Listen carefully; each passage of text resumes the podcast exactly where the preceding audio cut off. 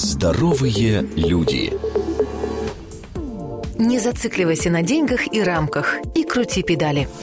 Профессор Университета Южной Калифорнии Ричард Истерлин доказал, что не в деньгах счастье. Действительно, чем больше у человека зарплата, тем меньше удовлетворения приносят вещи, которые можно на нее купить.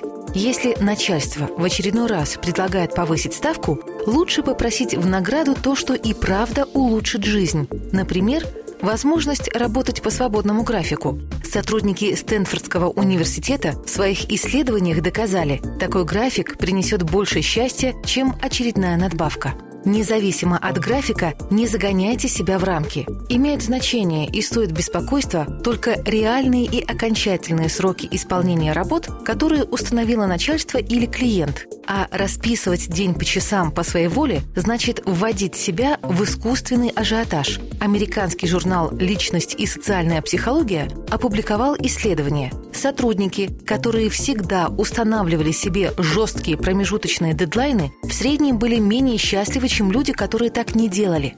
Временные рамки негативно влияют на креативность и на способность наслаждаться жизнью. Но главное – это как-то глупо. Сам назначаешь себе дедлайн, сам же его срываешь и сам от этого сидишь в депрессии. И в завершении о кайфе бегуна.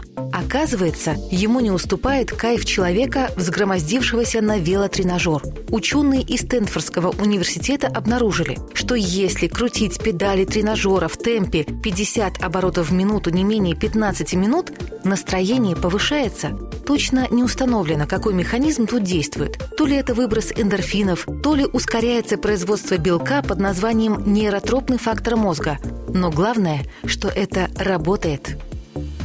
Здоровые люди с Мартой Мальфар. Ежедневно на радио «Вести».